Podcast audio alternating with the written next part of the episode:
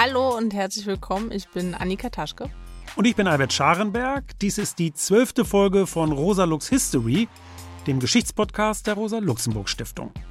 In unserer heutigen Folge beschäftigen wir uns mit etwas, das in Deutschland, anders als etwa in Frankreich, Seltenheitswert hat, nämlich mit einer echten Revolution.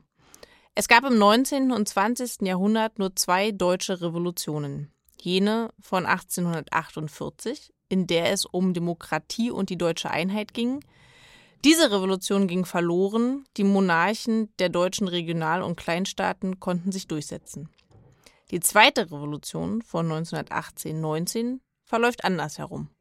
Sie beginnt mit der Absetzung des Kaisers Wilhelm II. und all der anderen Könige, Adligen und Hofschranzen.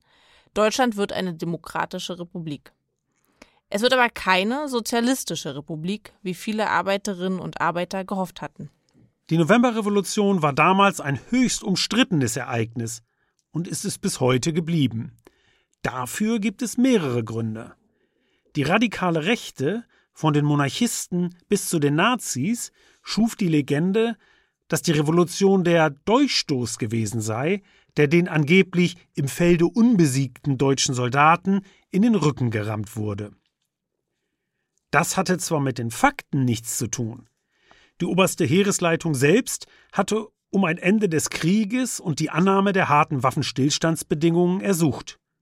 Aber diese Lüge, diese Fake News vom angeblichen Durchstoß sollte sich als effektives Agitationsmittel gegen die Demokratische Republik erweisen. Umstritten ist diese Revolution auch deshalb, weil sich in ihrem Verlauf die Spaltung der Arbeiterbewegung und ihrer Parteien SPD und KPD manifestierte. Bevor der Krieg begann, stand man auf derselben Seite. Selbst als die Revolution ausbrach, arbeitete man noch unter einem Dach. Nur wenige Wochen später stand man sich dann jedoch unversöhnlich gegenüber. Und weil die Spaltung zwischen dem sozialdemokratischen und dem kommunistischen Teil der Arbeiterbewegung nicht nur Deutschland, sondern die ganze Welt jahrzehntelang wesentlich beeinflusste, zementierten sich auch die unterschiedlichen Interpretationen der damaligen Ereignisse. Die Novemberrevolution wird auch von Historikerinnen und Historikern unterschiedlich bewertet und eingeordnet. Wurde sie früher auf die Monate zwischen Herbst 1918 und Frühjahr 1919 beschränkt, hat sich inzwischen eine Sicht durchgesetzt, die die Zeitspanne auf den Zeitraum von etwa 1918 bis 1923 datiert. Und in der Tat kommt es selbst nach der Niederschlagung der Aufstände in Berlin, Bremen und München Anfang 1919, als die Revolution im Grunde entschieden ist, noch zu einer zweiten Revolution. Wir wollen uns heute aber vor allem auf den ersten Zeitabschnitt konzentrieren, in dem die Weichen für die Weimarer Republik gestellt werden. Dazu haben wir auch diesmal wieder drei Gäste eingeladen. Den Historiker Dr. Dietmar Lange, der zur Novemberrevolution publiziert hat, die Historikerin Anja Thuns, die an der Humboldt-Universität forscht, und Professor Frank Jakob, der an der Norduniversität im norwegischen Bodø die Geschichte des 19. und 20. Jahrhunderts lehrt. Beginnen wollen wir mit den Ursachen der Revolution. Da ist zuvörderst die Urkatastrophe, wie George F. Kennan den Ersten Weltkrieg einst nannte. Dabei kam es zum Einsatz gänzlich neuer Waffensysteme. Von der Luftwaffe über Panzer bis hin zum Giftgas, dem historisch ersten Einsatz einer Massenvernichtungswaffe, wobei das Deutsche Reich übrigens den unrühmlichen Anfang machte. Die Soldaten liegen in Schützengräben, die Front im Westen bewegt sich trotz des Einsatzes aller Mittel im Grunde kaum. Es muss so grausam gewesen sein. Man schätzt, dass rund 10 Millionen Soldaten im Ersten Weltkrieg ihr Leben ließen. Da sind die Millionen toten Zivilistinnen und die Verwundeten noch gar nicht mitgezählt. Ja, Annika. Und während es auf den Schlachtfeldern Stahlgewitter regnet, ist der Widerstand gegen den Krieg anfangs sehr schwach.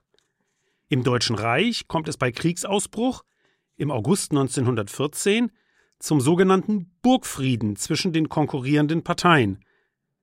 Kaiser Wilhelm II. kennt keine Parteien mehr, sondern nur noch Deutsche. Die freien Gewerkschaften beschließen einen Streik und Lohnverzicht für die Dauer des Krieges. Und die SPD-Fraktion bewilligt im Reichstag die Kriegskredite. Jene Parlamentarier um Hugo Hase, die sich intern dagegen ausgesprochen haben, unterwerfen sich der Fraktionsdisziplin. Noch am selben Abend des 4. August, unmittelbar nach der Abstimmung über die Kriegskredite, lädt Rosa Luxemburg befreundete Kriegsgegner aus der SPD in ihre Berliner Wohnung ein. Der dort gegründeten Gruppe Internationale, aus der später der Spartakusbund, der Vorläufer der KPD, hervorgeht, gehören zunächst nur sehr wenige Sozialdemokratinnen an. Man kann aus den Briefen, die Luxemburg in dieser Zeit schreibt, die tiefe Frustration erkennen, die der plötzliche Schwenk der SPD bei ihr und anderen auslöst. Die Linken in der SPD fühlen sich verraten und verkauft. Von der Mehrheit um Friedrich Ebert. Und durch die Antikriegsaktionen landen ihre führenden Köpfe, Luxemburg, Karl Liebknecht, Clara Zetkin und andere, bald auch noch im Gefängnis. Je länger der Krieg dauert, Je bestialischer die Kriegsführung wird und je höher die Verluste an Menschenleben sind, desto tiefer wird die Spaltung innerhalb der Sozialdemokratie. 1916 gründen Kriegsgegner deshalb die USPD, die unabhängige SPD, die bei den Streiks im April 1917 und im Januar 1918 eine wichtige Rolle spielt. Hinzu kommen 1917 die beiden russischen Revolutionen, die im Februar den Zaren stürzen und dann im Oktober die Bolschewiki, die russischen Kommunisten, an die Macht bringen.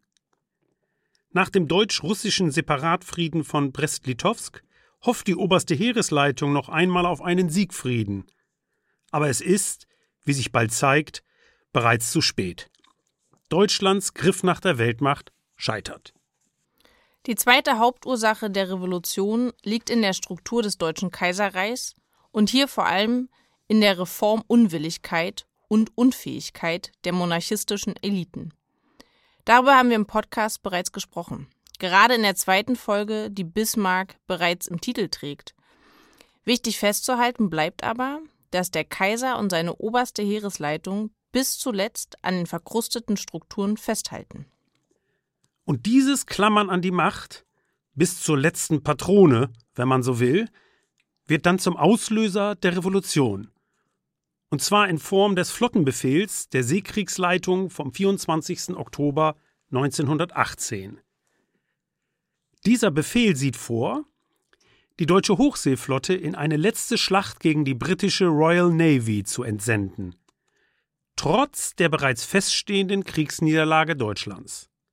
Ein echter Kamikaze-Befehl, den die Matrosen verständlicherweise nicht befolgen wollen. Der Matrosenaufstand beginnt ausgerechnet in der nach dem Kaiser benannten Stadt Wilhelmshaven. Dort kommt es in der Nacht vom 29. auf den 30. Oktober zu ersten Befehlsverweigerungen einiger Schiffsbesatzungen, die ein Auslaufen der Flotte zu verhindern suchen. Daraufhin wird das Geschwader nach Kiel zurückbeordert. Auf hoher See werden die Redelsführer des Aufstands verhaftet und nach der Ankunft in Kiel arretiert. In Kiel versuchen die Matrosen und Heizer, ein erneutes Auslaufen zu verhindern und die Freilassung ihrer Kameraden zu erreichen. Nach einem Aufruf des Matrosen Karl Artelt und des Werftarbeiters Lothar Popp versammeln sich unter der Losung Frieden und Brot tausende Matrosen und Arbeiter. Als dann ein Leutnant den Befehl erteilt, auf die Menge zu schießen, kommt es zum Gefecht. Sieben Personen werden getötet. Dieses kurze Gefecht gilt als der Beginn der Revolution. Am Abend des 4. November ist Kiel dann fest in der Hand von 40.000 revoltierenden Matrosen, Soldaten und Arbeitern, die die Abdankung der Hohenzollern sowie das volle Wahlrecht für Männer und Frauen fordern. Noch am selben Abend trifft der SPD-Reichstagsabgeordnete Gustav Noske ein. Die Arbeiter und Soldaten halten ihn für ihren Verbündeten. Doch Noske selbst strebt in eigenen Worten danach, Zitat, der Meuterei die ich persönlich aufs schärfste verurteile, ein Ende zu machen. Was Noske aber nicht verhindern kann, ist, dass die Revolution sich anschließend wie ein Lauffeuer ausbreitet. Die Matrosen und Arbeiter aus Kiel tragen die Revolution in die Großstädte des ganzen Landes. Auf einmal geht jetzt alles ganz schnell. Wie morsch das Kaiserreich ist, zeigt sich daran, dass die Revolutionärinnen bei der Übernahme der Macht fast nirgendwo auf Widerstand stoßen. Am 6. November übernimmt ein Arbeiter- und Soldatenrat die Kontrolle Wilhelmshavens. Am 7. November folgen alle größeren Küstenstädte sowie Frankfurt am Main, Hannover, Braunschweig, Stuttgart und München. Dort wird am selben Tag als erster deutscher Bundesfürst König Ludwig III. von Bayern gestürzt. Kurt Eisner von der USPD ruft die Republik aus und wird vom Münchner Arbeiter- und Soldatenrat zum bayerischen Ministerpräsidenten gewählt. Am 9. November ziehen in Berlin bereits vormittags Hunderttausende Menschen ins Stadtzentrum. Der Reichskanzler Maximilian Alexander Friedrich Wilhelm Prinz und Markgraf von Baden muss feststellen, dass selbst die bis dahin zuverlässigsten Regimenter keine Befehle mehr befolgen. Daraufhin erklärt er, Zitat, Der Kaiser und König hat sich entschlossen, dem Throne zu entsagen.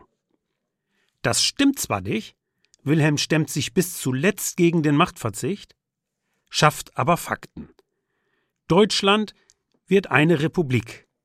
Endlich, endlich ist Schluss mit der Monarchie und dem Firlefanz der Pickelhaube. Noch nicht geklärt ist allerdings die konkrete Staatsform der Republik, die am selben Tag bezeichnenderweise gleich zweimal ausgerufen wird. Zunächst durch den SPD-Politiker Philipp Scheidemann, der erklärt, Zitat, das Alte und Morsche, die Monarchie ist zusammengebrochen. Es lebe das Neue. Es lebe die Deutsche Republik. Und dann wenig später durch Karl Liebknecht, der sagt, Zitat, ich proklamiere die freie sozialistische Republik Deutschland, die alle Stämme umfassen soll. Die Herrschaft des Kapitalismus, der Europa in ein Leichenfeld verwandelt hat, ist gebrochen. Um die konkrete Verfasstheit der jungen Republik wird in den folgenden Wochen erbittert gerungen. Die Ironie besteht darin, dass die SPD, die vor dem Krieg theoretisch auf die sozialistische Revolution hingearbeitet hatte, jetzt die wirkliche, die praktische Revolution bereits am Tag nach der Abdankung des Kaisers beenden möchte. Ebert hatte gegenüber Max von Baden bereits zuvor erklärt, er hasse die soziale Revolution wie die Sünde. Um der Bewegung den Elan zu nehmen, bietet er der USPD jetzt den Eintritt in die Regierung, den sogenannten Rat der Volksbeauftragten, an, was diese später annimmt. Kurzfristig hilft dieser Schritt Ebert jedoch nicht, denn am Abend besetzt eine Gruppe von rund 100 Vertretern aus Berliner Großbetrieben den sogenannten revolutionären Obleuten, den Reichstag und bildet ein Revolutionsparlament, das unmittelbar die Bildung von Arbeiter- und Soldatenräten einleitet. Die Obleute bilden dann den Vollzugsrat der Arbeiter- und Soldatenräte Groß-Berlins, der paritätisch mit SPD- und USPD-Mitgliedern besetzt wird. Vorsitzender wird ihr Sprecher Richard Müller. Der Vollzugsrat beschließt auch, im Dezember einen Reichsrätekongress einzuberufen. Am Abend des 10. November kommt es dann zu einem folgenreichen Telefonat Eberts mit General Wilhelm Gröner, dem faktischen Oberbefehlshaber der Armee. Beide einigen sich in geheimer Absprache auf ein Bündnis, den sogenannten Ebert-Gröner-Pakt. Mit diesem Bündnis beerdigt Ebert im Grunde die Revolution nur einen Tag nachdem sie begonnen hat. Dieses Abwürgen der Revolution hat der Historiker Sebastian Haffner in seinem legendären Buch 1918-19 Eine deutsche Revolution einst als großen Verrat bezeichnet. Es habe sich, so Haffner, im Kern um eine sozialdemokratische Revolution gehandelt, die dann aber von den Sozialdemokraten verraten worden sei. Wir hören jetzt einen Auszug aus Hafners Buch. Ebert hatte jetzt für seine gegenrevolutionäre Regierung eine revolutionäre Legitimation, aber er fühlte sich in eine schiefe und falsche Rolle gedrängt. Er hatte die Revolution immer gehasst, aber jetzt hasste er sie doppelt dafür, dass sie ihn, einen ehrlichen Mann, gezwungen hatte, zum Lügner und Verräter zu werden. Denn darüber gab es für ihn keine Zweifel. Wenn er jetzt die Revolution noch ungeschehen machen wollte, dann musste er sie verraten. Am späten Abend beruhigte ihn ein unerwarteter Telefonanruf. Er kam auf einer Geheimleitung, von deren Existenz Ebert bis dahin gar nichts gewusst hatte. Spa war am Apparat, die oberste Heeresleitung General Gröner. Endlich wieder ein anständiger Mensch, mit dem man vernünftig reden konnte. Der Wortlaut dieses legendenumwobenen Telefongesprächs ist nie bekannt geworden. Tonbänder gab es damals noch nicht und Zeugen waren nicht anwesend. Aber wie es ungefähr verlaufen sein muss, ist aus späteren Aussagen Gröners zu schließen. Ebert hat nie darüber gesprochen. Der General bot loyale Zusammenarbeit an und stellte Forderungen. Kampf gegen Radikalismus und Bolschewismus, schnellste Beendigung des Räte-Unwesens, Nationalversammlung, Rückkehr zu geordneten Zuständen. Dem allen konnte Ebert aus vollem Herzen zustimmen. Es war genau das, was er selber wollte. Er muss Gröner sein Herz ausgeschüttet haben, denn Gröner notierte später, dass Ebert sich nach dem Eindruck dieses Gesprächs nur mühsam am Steuer hielt und nahe daran war, von den Unabhängigen und der Liebknechtgruppe über den Haufen gerannt zu werden. Offenbar stand er noch ganz unter dem Eindruck der turbulenten Versammlung, die er gerade hinter sich gebracht hatte. Zum Schluss dankte Ebert dem General. Der Reichskanzler dem General, nicht umgekehrt. Gröner hat später von einem Bündnis gesprochen, das er an diesem Abend mit Ebert geschlossen hätte.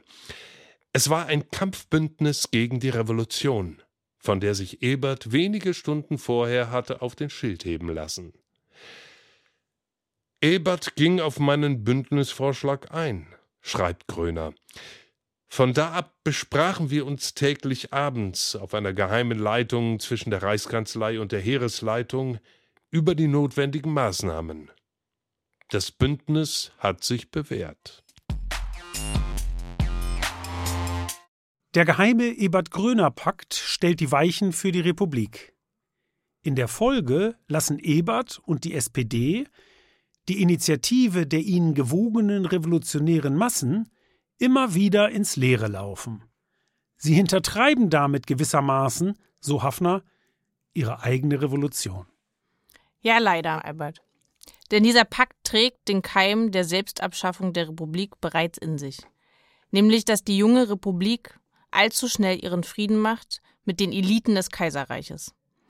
Auf diese Weise bleiben die Staatsapparate, bleiben Verwaltung, Justiz, Militär, Bildungswesen fest in der Hand der demokratiefeindlichen kaiserlichen Bürokratie. Diese wiederum wird dann anderthalb Jahrzehnte später wesentlich zur Machtübertragung an Hitler beitragen. Also Verrat hin oder her. Hier jedenfalls liegt der Kardinalfehler der Sozialdemokratie in der Novemberrevolution. Der anarchistische Schriftsteller Erich Mühsam, der an der Münchner Räterepublik beteiligt war, hat dem Agieren der Sozialdemokratie in der Revolution ein bitterböses Gedicht gewidmet. Es heißt Der Revoluzer und wird jetzt vorgetragen. War einmal ein Revoluzer im Zivilstand Lampenputzer, ging im Revoluzerschritt mit den Revoluzern mit. Und er schrie, ich Revoluzzer! Und die Revoluzermütze schob er auf das linke Ohr, kam sich höchst gefährlich vor.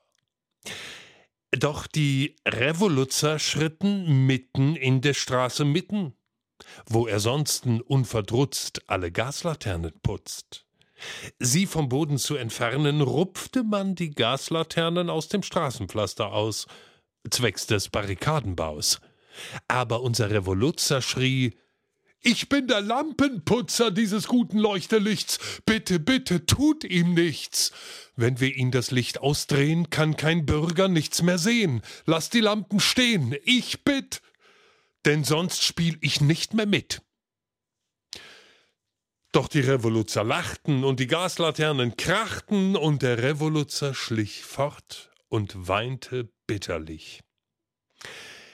Dann ist er zu Haus geblieben und hat dort ein Buch geschrieben, nämlich wie man revolutzt und dabei doch Lampen putzt.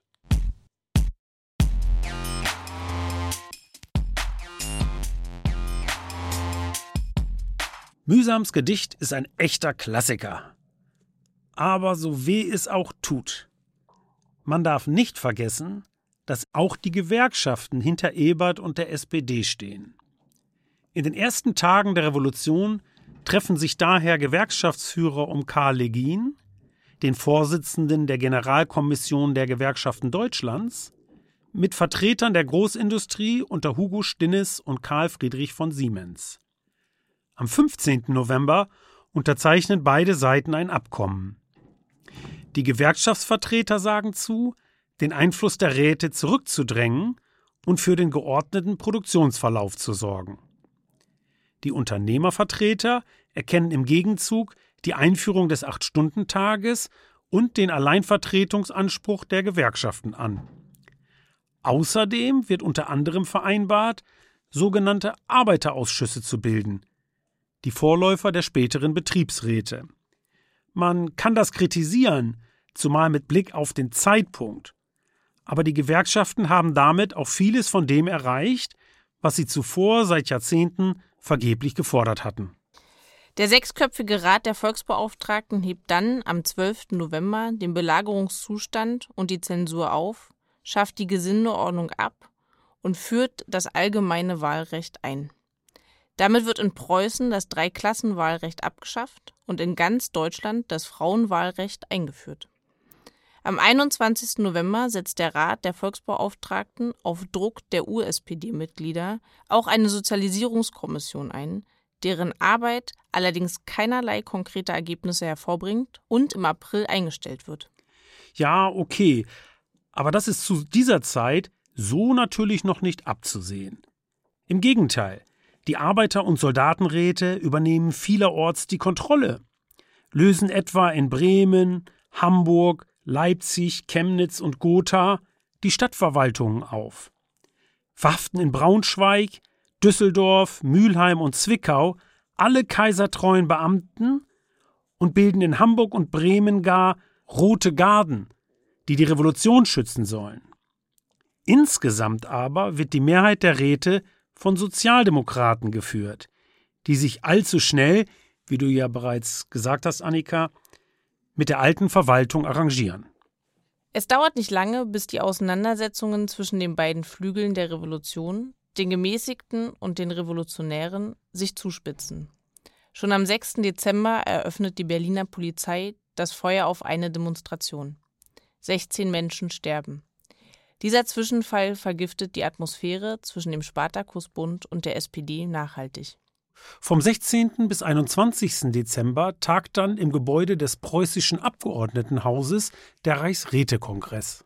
Dieser Kongress steckt in einem Widerspruch fest. Zum einen versammeln sich hier die Arbeiter- und Soldatenräte der Republik.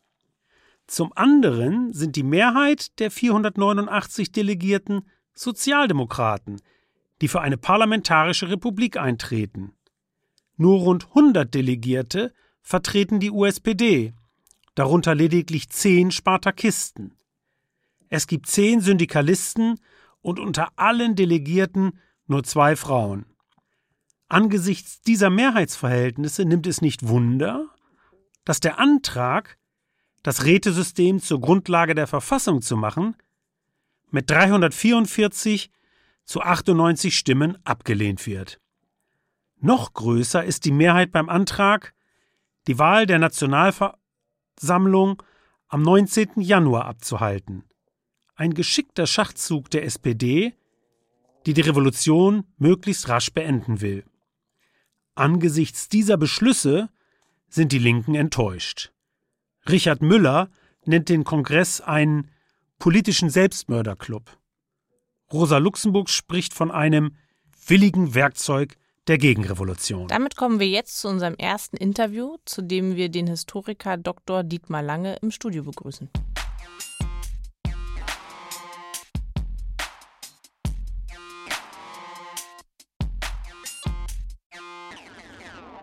Hallo Dietmar. Hallo. Hallo auch von mir. Du hast ja zur Novemberrevolution und zur Rolle und Bedeutung der Räte gearbeitet. Könntest du kurz erläutern, wer die revolutionären Obleute waren? Welche Rolle spielten sie vor und während der Revolution der Jahre 1918-19?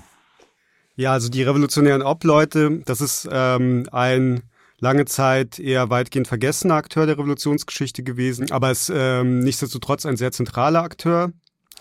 Also es war insofern auch keine wirkliche Organisation, sondern es war eher ein Netzwerk von Betriebsvertrauensleuten, insbesondere in der Metallindustrie und damit auch in den kriegswichtigen Betrieben. Und die haben äh, mit Fortdauer des Krieges sich äh, mehr und mehr dann gegen die Burgfriedenspolitik ihrer eigenen äh, Gewerkschaftsvorstände gewandt. Und da entwickelt sich aber schon bald Widerstand, vor allem in den Betrieben. Zunächst geht es eher um Lohnfragen, weil die Lebensmittelsituation wird, wird schlechter und ähm, auch die Löhne werden eingefroren und da gibt es schon erste Streiks im 1915 bereits. Und dann aber schnell nimmt das auch eine politische Dimension an. Und es gibt große Massenstreiks während des Ersten Weltkrieges, die dann eben insbesondere von den Obleuten organisiert werden, also ein bisschen sozusagen, oder nicht nur ein bisschen, sondern an den Gewerkschaftsinstanzen vorbei.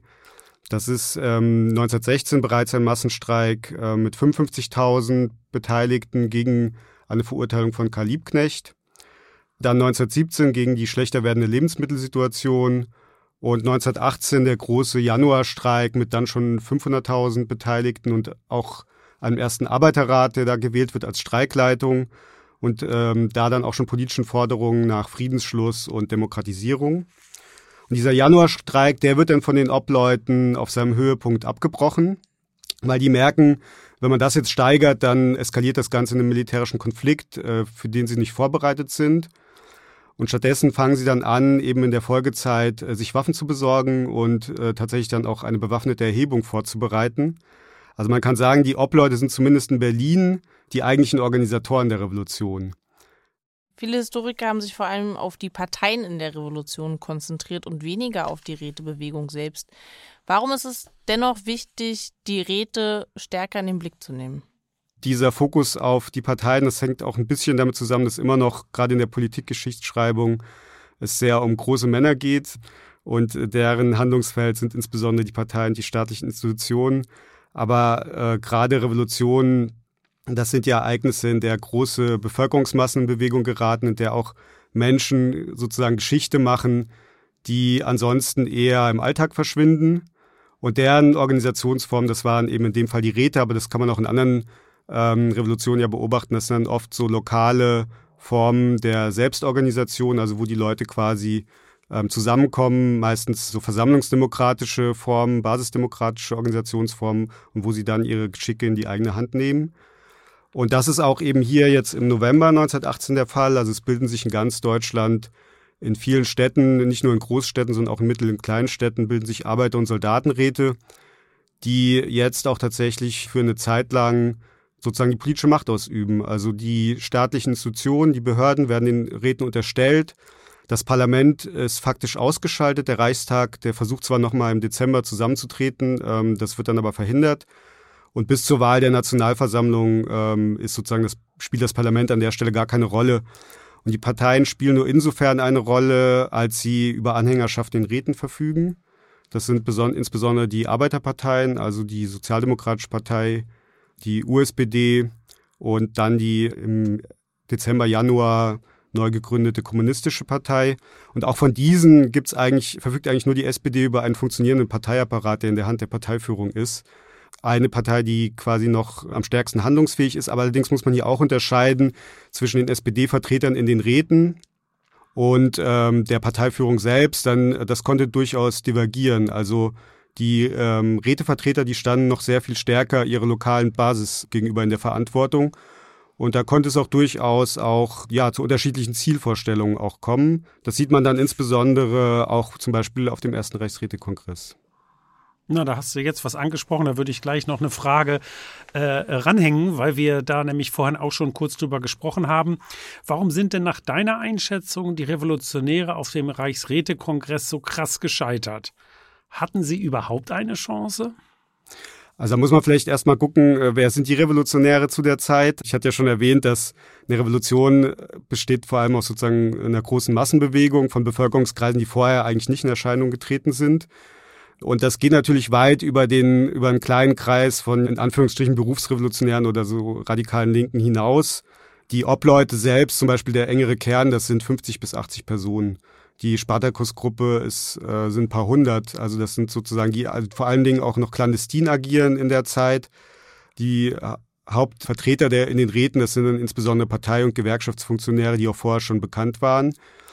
Man kann ja das Gedankenexperiment vielleicht mal wagen und sich überlegen, wie das heute aussehen würde, wenn eine Revolution in Deutschland stattfindet und so große Massenbewegungen geraten dann irgendwie auf so versammlungsdemokratischen Rahmen äh, Delegierte wählen, dann werden das wahrscheinlich auch, wird wahrscheinlich auch nicht die Hausbesetzerszene oder noch nicht mal die Linkspartei äh, die Bewegung dominieren. ähm, und so ähnlich ist das eben damals, äh, sind eben vor allen Dingen äh, Funktionäre aus der alten Partei und der Gewerkschaft. Äh, es gibt ein bisschen lokale Unterschiede, also Beispielsweise da, wo die Massenstreiks auch stark waren, äh, da spielt die USPD eine größere Rolle. Also die ist sozusagen der eigentliche linke Flügel in der Revolution. Sonst aber wird das eben sehr stark von der Sozialdemokratie dominiert. Aber man sieht dann zum Beispiel auf dem Reichsrätekongress, ähm, dass hier, das hatte ich ja schon erwähnt, durchaus die Vorstellungen auseinandergehen konnten mit dem, was die Parteiführung anstrebt. Also es wird zwar die Einberufung der Nationalversammlung beschlossen, also keine Räterepublik, was auch damit zusammenhängt, dass diese Forderung der Räterepublik damals auch eher äh, noch eine ist, die in so kleinen Kreisen zirkuliert, aber auch noch nicht so populär ist. Aber daneben beschließen die Delegierten zum Beispiel auch die Sozialisierung der Industrie und die Demokratisierung des Militärs. Das sind eigentlich auch zwei Forderungen aus dem Erfurter Programm der SPD noch von 1890. Und die kommen aber hier auf den Reichsrätekongress, das ist auch nochmal ganz interessant, die kommen über lo lokale Delegierte rein, weil die auch sehr stark eben die Konflikte in den Regionen dann auch schon widerspiegeln und erhalten hier jetzt eben auch eine Mehrheit der sozialdemokratischen Delegierten, äh, durchaus gegen den Willen der Parteiführung. Ja, danke. Ich fand das jetzt ganz toll, dass du auch die äh, anderen beiden großen äh, äh, Forderungen des Reichsrätekongresses, also die Demokratisierung des Militärs und die Sozialisierungsforderung nochmal in den Mittelpunkt gestellt hast. Und wenn du die aktuelle Parallele machst, äh, dann könnte man sie mit, Sozi mit Blick auf Sozialisierung ja auch machen. Da hat Berlin ja auch noch einiges vor. Genau, also zum Beispiel, das wäre vielleicht auch, äh, wenn man die aktuelle Parallele ziehen will, also dass dieser Grundgesetzartikel, der ja die Vergesellschaftung ermöglicht, das ist unter anderem äh, auch ein Ergebnis dieser Revolution. Also es kommt in die Verhandlungen der Weimarer Nationalversammlung auch als Reaktion auf diese Streikbewegung im Frühjahr dann eigentlich erst rein. Also so ein Artikel, der ähm, die Vergesellschaftung ermöglicht. Genau, und dann in Artikel 15 Grundgesetz äh, hat er uns, äh, ist uns bis heute erhalten geblieben, dankenswerterweise. Die, Akte die Akteurinnen vielleicht nochmal dran erinnern, wer es eigentlich eingebracht hat. Ja, na, äh, in, insofern haben wir äh, für unseren politischen Kampf immer noch eine Menge von dem, was damals äh, passiert ist. Genau, also die, die Revolution besitzt im Grunde genommen bis heute Aktualität, wenn man so will. Das in jedem Fall. Das ist doch ein tolles das Schlusswort. ich auch sagen. Vielen, vielen Dank, dass du hier ja, warst. Ja, danke euch. Danke für die Einladung.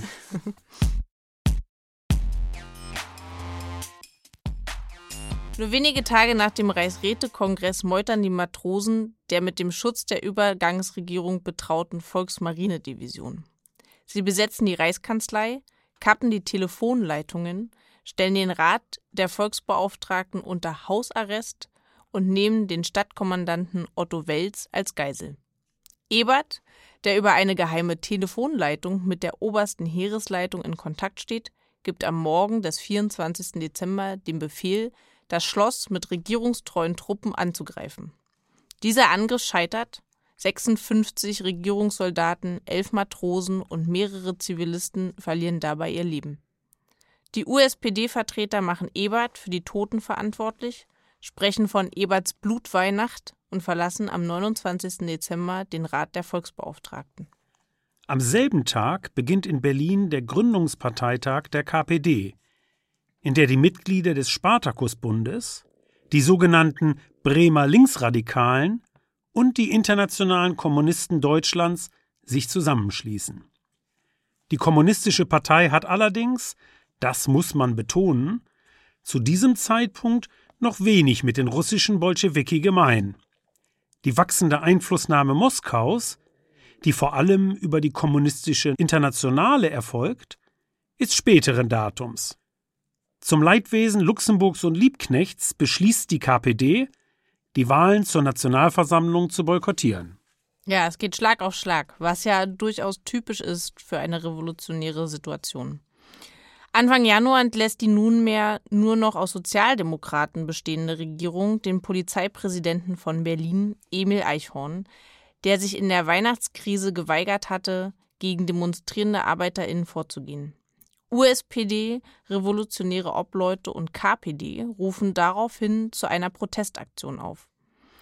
Was als Demonstration geplant war, entwickelt sich zu einem Massenaufmarsch. Wie am 9. November strömen am 5. Januar 1919 Hunderttausende ins Zentrum Berlins, darunter auch viele Bewaffnete. Am Nachmittag besetzen sie die Berliner Bahnhöfe sowie das Zeitungsviertel mit den Redaktionsgebäuden der bürgerlichen Presse und des Vorwärts. Die Initiatoren der Demonstrationen wählen einen provisorischen Revolutionsausschuss. Liebknecht fordert den Sturz der Regierung und schließt sich der Mehrheitsmeinung im Ausschuss an, die zum bewaffneten Kampf aufrufen will.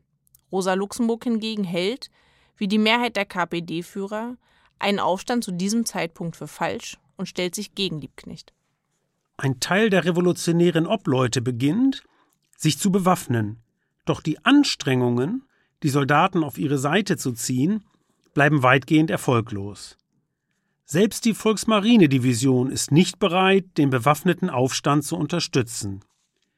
Am 9. Januar erteilt Ebert den Befehl zur Niederschlagung.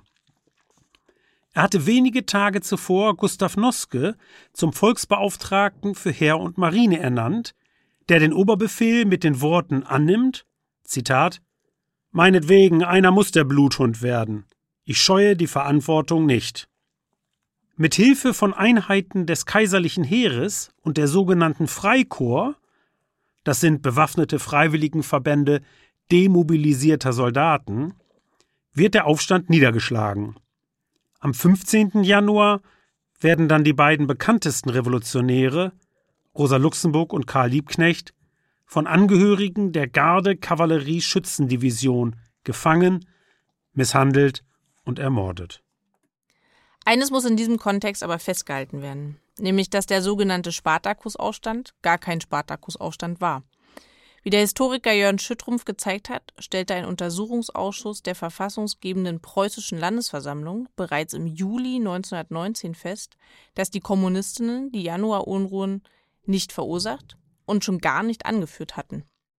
Ja, die Sozialdemokraten haben die Bedeutung der Kommunisten im Nachhinein maßlos übertrieben, um ihr repressives Vorgehen gegen die Revolution damit zu rechtfertigen, dass man das Land vor der Bolschewisierung hätte retten müssen. Die stand aber gar nicht auf der Tagesordnung. Stattdessen wird am 19. Januar die Nationalversammlung gewählt. Sieger der Wahl ist die SPD die 37,9 Prozent erhält. Für die USPD stimmen nur 7,6 Prozent der WählerInnen. Das katholische Zentrum erhält 19,7 Prozent, die linksliberale DDP 18,5 Prozent, die monarchistische DNVP 10,3 Prozent. Die neue Regierung wird aus SPD, Zentrum und DDP gebildet. Es ist die erste Wahl, in der in Deutschland das Frauenwahlrecht gilt. Zur Rolle und Bedeutung von Frauen in der Revolution begrüßen wir jetzt im Studio die Historikerin Anja Thuns von der Berliner Humboldt-Universität.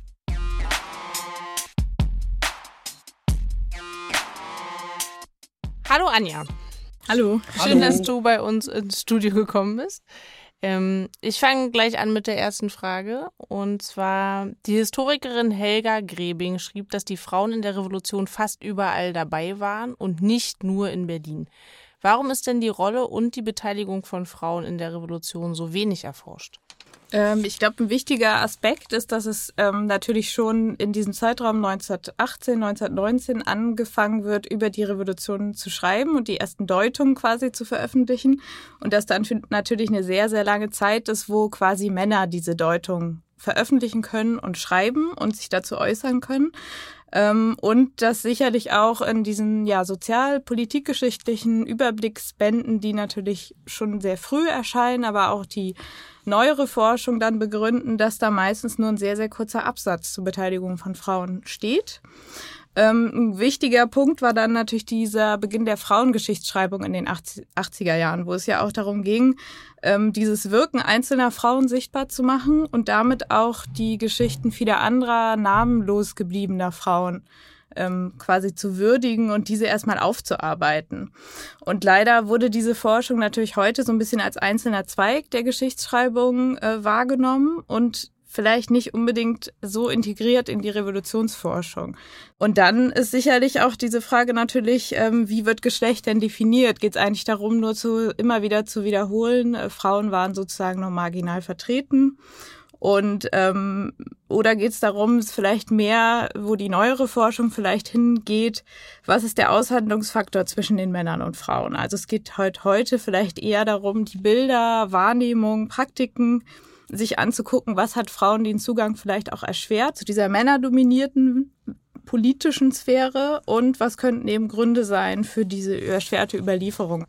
Ja, und weil die Frauen ja vorher auch gar nicht wählen und gewählt werden durften, waren natürlich auch alle politischen Positionen im Grunde schon mit den Männern besetzt. Sieht man mal von Clara Zetkin und Rosa Luxemburg ab. Die kommen natürlich vor, aber alles andere ist dann natürlich schwerer. Ich habe auch noch eine andere Frage, Anja, ähm, noch ein bisschen zurückblickend, also Vorgeschichte oder wenn man so will, äh, der, der Novemberrevolution in der Kriegswirtschaft im Ersten Weltkrieg haben ja viele Frauen die Arbeitsplätze der an die Front abkommandierten Soldaten übernommen.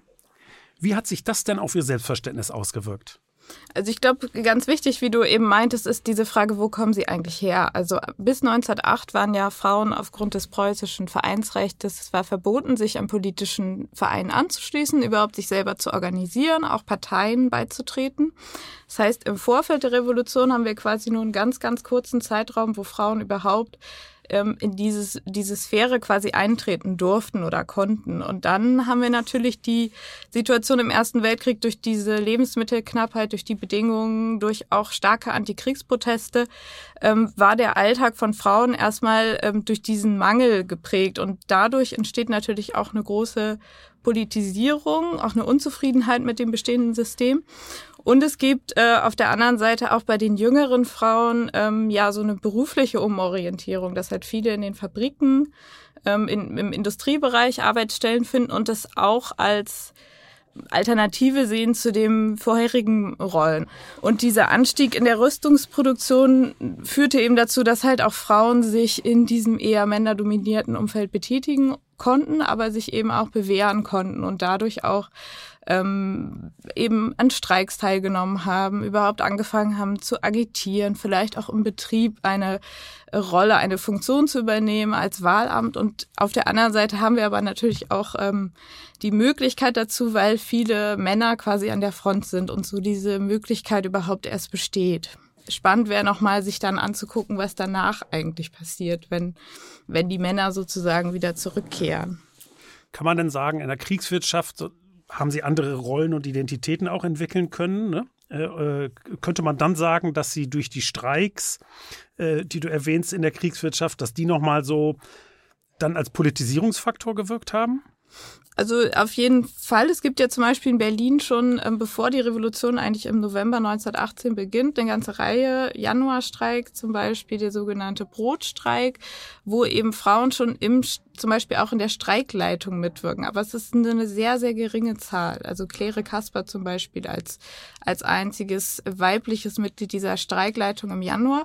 Und auch da geht es schon darum, sich, würde ich jetzt sagen, so Know-how anzueignen für die ähm, Frage von Beschaffung von Munition, also diese ganzen organisatorischen Dinge quasi auch mitzugestalten.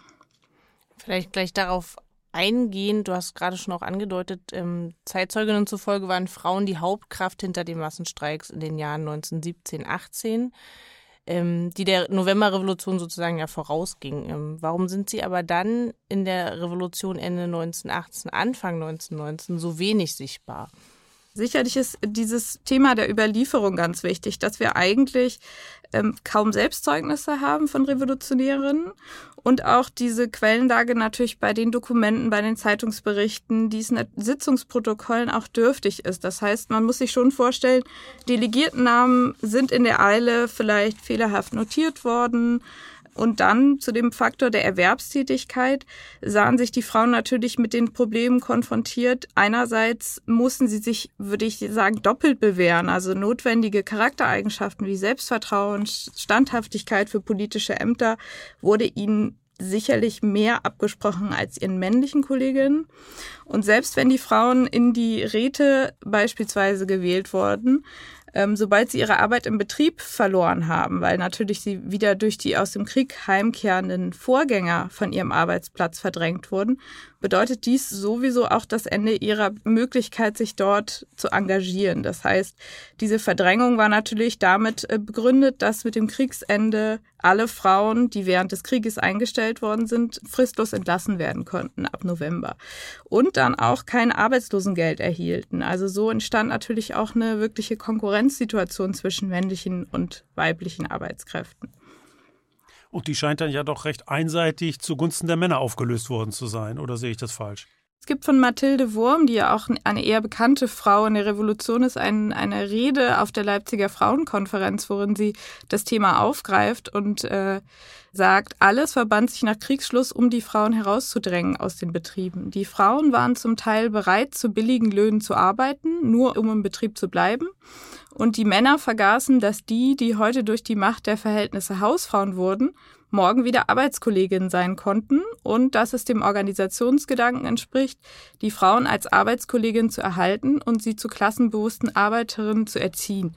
Also dieser Punkt der Erziehung ist natürlich auch schwierig, aber es ist quasi ein zeitgenössisches Zitat, was schon zeigt, die Frauen selbst waren sich ihrer Situation sehr bewusst. Wir sehen bei den Biografien der vielleicht weniger bekannten Frauen auch, dass es auch sicherlich darum ging, erstmal einen Arbeitsplatz sich in dieser neuen aufgebauten Verwaltung, die teilweise ja unter der Rätehand stand. Also sich da vielleicht auch erstmal zu versuchen, da einen Arbeitsplatz zu bekommen, zum Beispiel als Bürogehilfin oder Stenotypistin, Sekretärin. Ich bin etwas schockiert, wofür man, was man so macht, um wieder arbeiten gehen zu können. Für weniger Geld. Aber das, wir haben ja die Problematiken bis heute. Das zieht sich ja dann doch durch. Das stimmt, das ist der stumme Zwang der Verhältnisse. Genau. Manchmal ist er gar nicht so stumm. Hoffentlich nicht. Auch heute sind Frauen in der Streikleitung beteiligt. Vielen Dank, Anja. Das war große Klasse. Jetzt wissen wir und vor allem auch, hoffe ich, unsere Zuhörerinnen und Zuhörer mehr über die Rolle der Frauen in der Novemberrevolution und warum da noch so viel zu forschen ist. Danke. Vielen, vielen Dank. Vielleicht findet man ja auch noch ein paar Quellen. Irgendwo versteckt. Auf jeden. Fall. Also ich glaube, es gibt da äh, sehr, sehr viel zu forschen noch und ich glaube, es ist einfach auch, äh, wäre möglich, in vielen Orten einfach genauer hinzuschauen und über die einzelnen Biografien lässt sich sicherlich noch viel in Archiven, aber vielleicht auch in privaten Dachböden und Kellern, wenn man so weit zurückgehen könnte, auch noch was finden. Auf jeden Fall. Sehr ein spannendes Projekt auf jeden Fall. Vielen, vielen Dank. Das Interview hat mal wieder gezeigt, wie viel Arbeit HistorikerInnen noch zu leisten haben, um die Bedeutung der Frauen in der Novemberrevolution dem Vergessen zu entreißen. Da ist noch einiges zu tun. Jetzt möchte ich aber wieder zurückkommen auf die Zeit nach der Wahl zur Nationalversammlung. Denn auch mit der Niederschlagung des Berliner Aufstands, der Ermordung von Luxemburg und Liebknecht und der Wahl zur Nationalversammlung ist die Gewalt noch nicht zu Ende. Im Gegenteil. Jetzt kommt es zum regelrechten Bürgerkrieg einem Bürgerkrieg, der vor allem von der Ebert-Regierung geführt wird. Die entscheidet Ende Januar, trotz eines Verhandlungsangebotes der Gegenseite, die Bremer Räterepublik gewaltsam zu beenden. Die folgenden Kämpfe kosten rund 400 Menschen das Leben. Als Reaktion darauf kommt es vielerorts zu Massenstreiks, von denen einige, etwa mit der Sozialisierungsbewegung im Ruhrgebiet, die Revolution weitertreiben wollen. In Berlin setzt Noske erneut Truppen ein, die über 1000 Menschen töten, darunter viele Unbewaffnete und Unbeteiligte. Darüber hinaus kommt es zu gezielten Tötungen von Führern der KPD, darunter auch Leo Jogiches, der Freund und langjährige Partner Luxemburgs. Auch in Hamburg und Sachsen-Gotha kommt es zu bürgerkriegsähnlichen Situationen. Die Münchner Räterepublik hält sich noch bis zum 2. Mai 1919, wird dann aber ebenfalls gewaltsam beendet. Diese Gewaltexzesse bei der Niederschlagung der Revolution sind die dunkle Seite der Novemberrevolution, die in der offiziellen Erinnerungspolitik bis heute eine viel zu geringe Rolle spielt. Eine zu geringe Rolle spielen oftmals auch die Konterrevolutionäre von rechts außen. Mit dieser Form der Konterrevolution hat eigentlich jede Revolution zu kämpfen. In der Novemberrevolution sind da zum einen die rechten Soldaten und die Freikorps, die die Revolution bekämpfen. Zuerst im Auftrag Eberts, aber im März 1920 putschen sie dann im sogenannten Kapp-Lüttwitz-Putsch gegen die Republik. Dieser Staatsstreich scheitert allerdings am Generalstreik der Arbeiterschaft. Zum anderen wird bereits 1919 in München die Deutsche Arbeiterpartei, die DAP, gegründet, die später zur NSDAP wird. Sie ist die Partei hinter dem Hitler-Ludendorff-Putsch vom November 1923, der ebenfalls scheitert. Mit dem Fokus auf München kommen wir nunmehr zu unserem dritten Interview. Dazu ist uns Professor Frank Jakob von der Norduniversität im norwegischen Bodø telefonisch zugeschaltet. Hallo Frank. Hallo. Frank, wer war denn eigentlich Kurt Eisner? Der erste Ministerpräsident des republikanischen Bayerns, den die CSU bis heute in einen Mantel des Schweigens hüllt. Ja, Kurt Eisner ist sicherlich eine umstrittene Figur und das auch in mehrerfacher Hinsicht. Politisch ist er den Linken zum Beispiel zu wenig links gewesen, der SPD wiederum zu links. Das heißt, er stand in der revolutionären Epoche auch irgendwie zwischen den Stühlen. Als Politiker war vielen nicht recht, weil er Literat, intellektueller Journalist und da vor allem Feuilletonist war, also auch bekannt für Theaterkritiken in der Münchner Post zum Beispiel, aber jetzt, äh, gerade wenn über Lebensläufe diskutiert wird, hatte er nicht wirklich einen politischen Lebenslauf, obwohl er auch für die Etablierung der USPD in München durchaus wichtig war nach der Spaltung der SPD, so dass äh, er viel kritisiert worden ist dafür, dass er eigentlich ein Bohem ist, jemand, der von Politik keine Ahnung hat und dann auch verklärt dargestellt worden ist aufgrund äh, der ja jüdischen Wurzeln der Familie, möchte ich jetzt mal sagen, so dass auch über ihn viele Gerüchte kursierten. Er wäre eigentlich ein landfremder Ostjude aus Galizien. Also er war mit Blick auf seine Persönlichkeit, mit Blick auf seine Stellung innerhalb der Revolution, aber auch mit Blick auf sein ganzes Leben sehr polarisierend. Frank, du hast äh, ja kürzlich die gesammelten Werke Eisners mit herausgegeben. Was sind denn seine wichtigsten Ideen? Ja, prinzipiell geht es ihm vor allem um Aufklärung. Also Eisner ist ja ein neokantianischer Marxist aus der Schule Hermann Kohns in Marburg, der auch äh, revolutionäre Ideen umsetzen möchte, allerdings in Form von Mehrheitsentscheidungen. Das mag erstmal etwas komisch klingen, aber Eisner geht davon aus, dass vor allem die Bildung auch äh, der Arbeiterklasse den Weg eröffnet hin zu einem besseren Leben, hin zu mehr Partizipationsmöglichkeiten innerhalb der Politik und er spricht dahingehend von einem Kommunismus des Geistes. Das heißt, der Zugang zu Bildung ist für Eisner elementar. Er versucht es auch ähm, mit Blick auf das Arbeiterfeuilleton, das er herausgibt in den 1910er Jahren, hier eine Art ja, Bildungsreservoir für die Arbeiterklasse zu schaffen. Ähm, andere wichtige Schriften, die bisher wenig bekannt waren, sind zum Beispiel auch seine äh, dramatischen Arbeiten.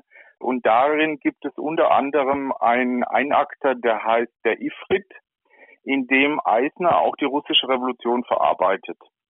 Und ich glaube, mit Blick auf seine Texte wird nirgends, nirgends so klar, dass er die Revolution als solches befürwortet, deren Radikalisierung und moralische Verderbung hin zu einem neuen politischen Regime in Form einer Partei oder einer politischen Richtung ablehnt. Das heißt, äh, wer Eisner wirklich begreifen will, der darf nicht nur in die, ich sag mal, offiziellen politischen Schriften schauen, sondern der muss sich auch mit dem intellektuellen Eisner auf verschiedenen Ebenen auseinandersetzen. Nach der Ermordung Eisners im Februar 1919 formiert sich im April desselben Jahres die Bayerische Räterepublik. Wie würdest du diese denn einordnen? Ja, das ist ja im Prinzip die erste Räterepublik in Bayern und auch äh, die erste der beiden Räterepubliken in Bayern, die vor allem von Anarchisten um Erich Mühsam oder Gustav Landauer geprägt wird.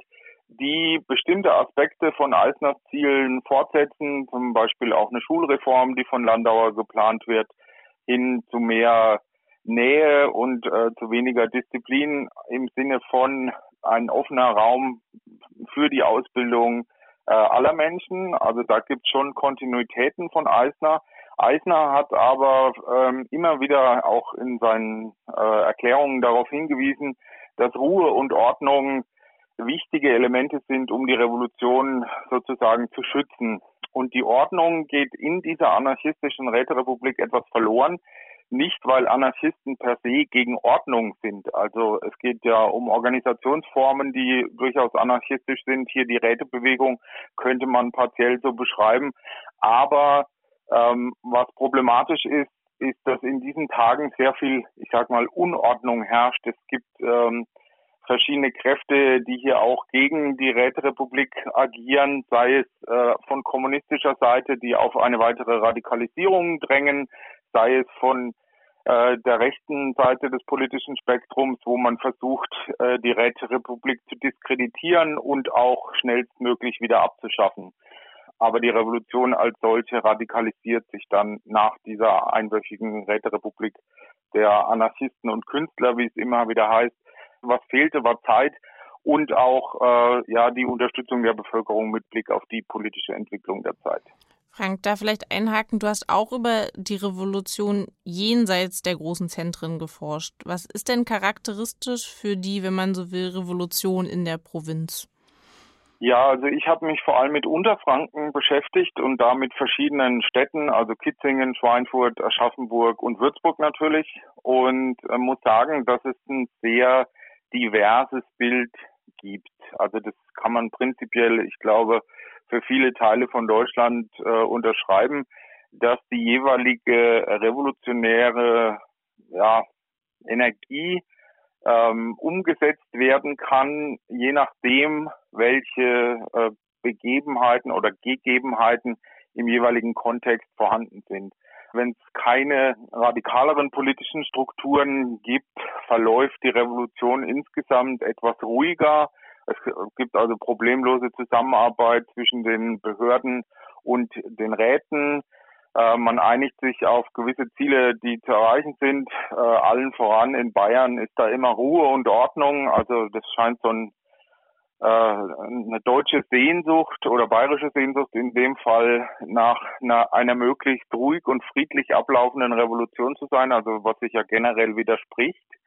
Und wenn es zu gewaltsamen Auseinandersetzungen kommt, dann hängt das meistens damit zusammen, ob es eine militärische Präsenz gibt im entsprechenden Zeitraum und wie gut die Organisationsstrukturen der Arbeiterschaft beziehungsweise der radikaleren politischen Kräfte sind. Ansonsten, ähm, also in Aschaffenburg zum Beispiel gibt es eine zweitägige Räterepublik. Da kommen Münchner Vertreter hier vorbei, erklären die Räterepublik äh, und fahren wieder ab. Am nächsten Tag sagt das Militär, nein danke, wir unterstützen die Räterepublik nicht. Damit ist sie beendet und das relativ äh, friedlich. Also hier kommt zu keinen Ausschreitungen, wohingegen in Würzburg haben wir dann schon sehr gewaltsame Auseinandersetzungen auch zwischen Militär ähm, und Revolutionären. Also man muss prinzipiell sagen, es gibt sicherlich die große Linie für Deutschland und auch für Bayern.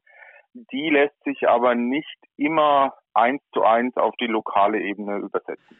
Ja, das ist ja echt spannend. Und wenn du von einer problemlosen Zusammenarbeit zwischen Verwaltung und Räten schreibst, äh, da kann man natürlich schon sehen, wo das Problem liegt im Grunde, ne, für die Revolutionäre, seien sie radikaler oder vielleicht auch nicht, weil äh, ja dann im Grunde natürlich die äh, die Verwaltung letztlich äh, äh, auch in der Kontrolle der der Situation bleibt. Genau, also es ist auch immer das Problem der Revolutionärinnen und Revolutionäre ohne Massen keine Revolution. Es gibt dann immer ähm, die Idee, dass man die Revolution so weit wie möglich vorantreibt, weil man weiß, dass die Konterrevolution beziehungsweise die gemäßigteren Kräfte am Ende versuchen werden, diese teilweise wieder rückgängig zu machen. Also das ist ja auch dieses rosa-luxemburgische Diktum. Und da, ich sag mal, das hat auch Eisner verstanden, der ja dann zurücktreten wollte und auf dem Weg zum Rücktritt quasi äh, erschossen wurde auf der offener Straße er hat verstanden, dass er ohne Mehrheiten oder ohne den Rückhalt in der Bevölkerung keine Revolution umsetzen kann. Und das widerspräche ja auch seinem Idee oder seiner Idee, dem Idealbild einer Revolution, die mit Zustimmung passiert. Das heißt, äh, die Menschen verstehen aufgeklärter Natur, dass die Revolution in eine bessere Welt führt und unterstützen diese deshalb. Und aufgrund der mangelnden Unterstützung konnte er die Revolution nicht weitertreiben.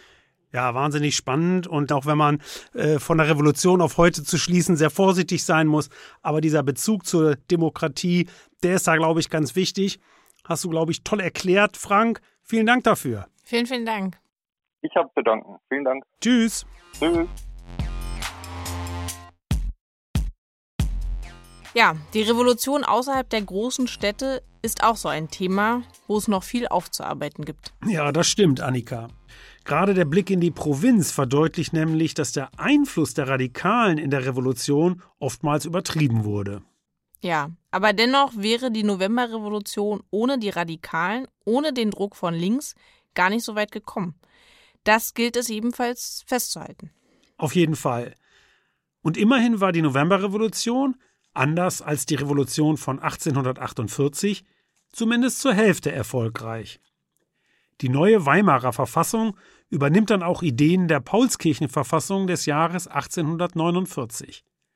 Gleichwohl bleiben wichtige Forderungen der Novemberrevolutionäre, wie die Sozialisierung der Montanindustrie und die Demokratisierung des Offizierskorps, ebenso unerfüllt wie die Enteignung von Großbanken, Großindustrie und adligen Großgrundbesitz.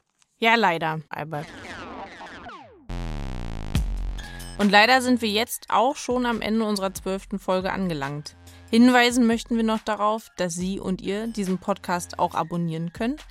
Außerdem sind wir auch auf Instagram vertreten als rosalux-history und auf der Webseite rosalux.de finden sich auch Publikationen zur Novemberrevolution, die man kostenlos herunterladen kann. Oh ja, wir bitten darum. Mir bleibt noch der Hinweis auf die nächste, die 13. Folge, in der es um die Geschichte der Sklaverei gehen wird. Wir werden also durch mehrere Jahrtausende Geschichte cruisen und hoffen, dass Sie und ihr wieder dabei sein werdet. Und ob. Tschüss. Ciao, ciao.